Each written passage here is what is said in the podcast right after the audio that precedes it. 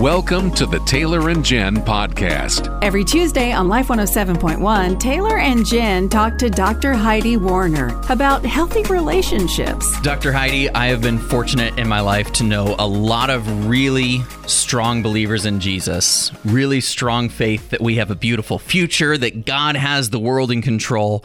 And I still watch so much anxiety. I feel it in myself. Yes. I believe that God is in control, but I still feel so much anxiety.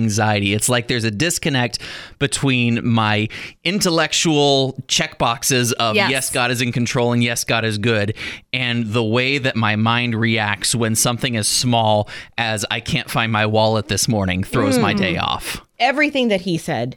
Yes. and I'd probably go so far as to say I I am so mean to myself. Yes. But I know all these wonderful things about the Lord. So, why is there a disconnect between my theological check boxes and my response to stress? it can be hard to build that bridge from what we know about who God is and even what we know about ourselves to then, okay, what does that mean when I lose my wallet? There's not a lot of verses about translating it into our culture.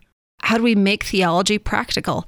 That's one of the reasons why I love what I do, quite frankly, right? Is because people come in and they're like, hey, I have this great theology and I know Jesus, I love Jesus, but I'm struggling with anxiety, I'm struggling with identity. And I could say, great, you have half the battle won. Hmm. Let us translate, let us let us take that theology that you do have, that you legitimately have, and translate it into your everyday life, right? Oh, so wow. What- so when we a, that's such a positive way of framing it. Yeah. You have half the battle won half the when battle you won. know. and the most important part of the battle because you know and now we just have to get you to the place where that theology is fueling your behavior so if you know that God made you in his image, you know that you are loved and you're cared about, but you're struggling with insecurity, what does that look like to put that belief into action, even if you don't feel like it's true? You know that it's true, but you don't feel like it's true. Sometimes it's easy to change the behavior of going out of the house when you don't feel comfortable, putting on a swimsuit and going to the pool with your kids when you haven't done that in a long time and you're, you're concerned about it.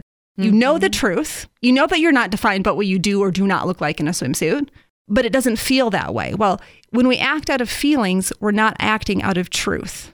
And so we have to make an intentional choice sometimes to do the thing and act out of the belief that we have.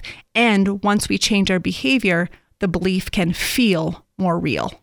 I think you once said that feelings are information. Yes. They're not the truth. They are information about how you feel about the truth.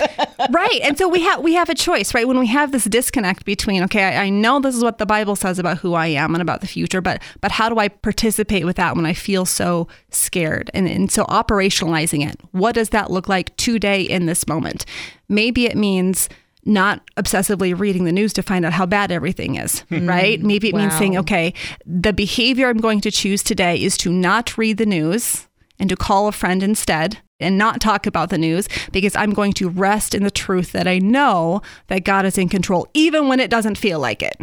So we're choosing to participate with truth, even if the emotions aren't there. So, it sounds like there's a difference between agreeing with something and believing that it's true.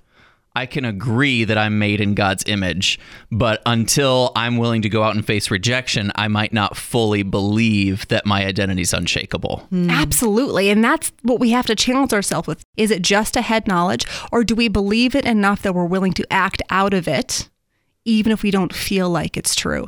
And our faith deepens when we practice it before the emotions are there.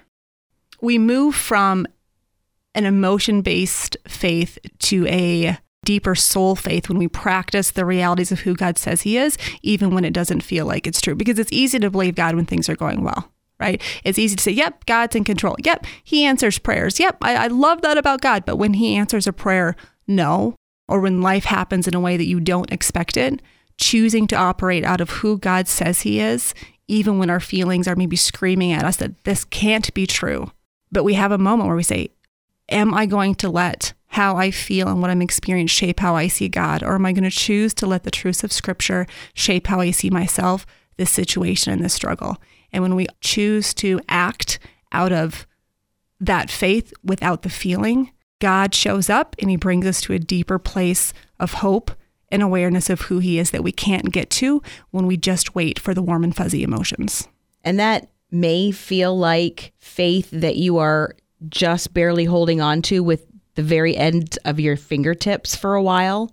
But I can say once you get through that, trusting God, holding on by those fingertips, the payoff at the end is worth it. It is, and that payoff is God Himself. Yeah. It is not necessarily better life circumstances No. because that doesn't always happen. Nope. But the payoff to faith is a relationship with the living God. The Taylor and Jen podcast is a product of Northwestern Media, a ministry of the University of Northwestern St. Paul. Is there something you'd like to hear Dr. Heidi talk about? You can send your suggestions to Heidi at life1071.com.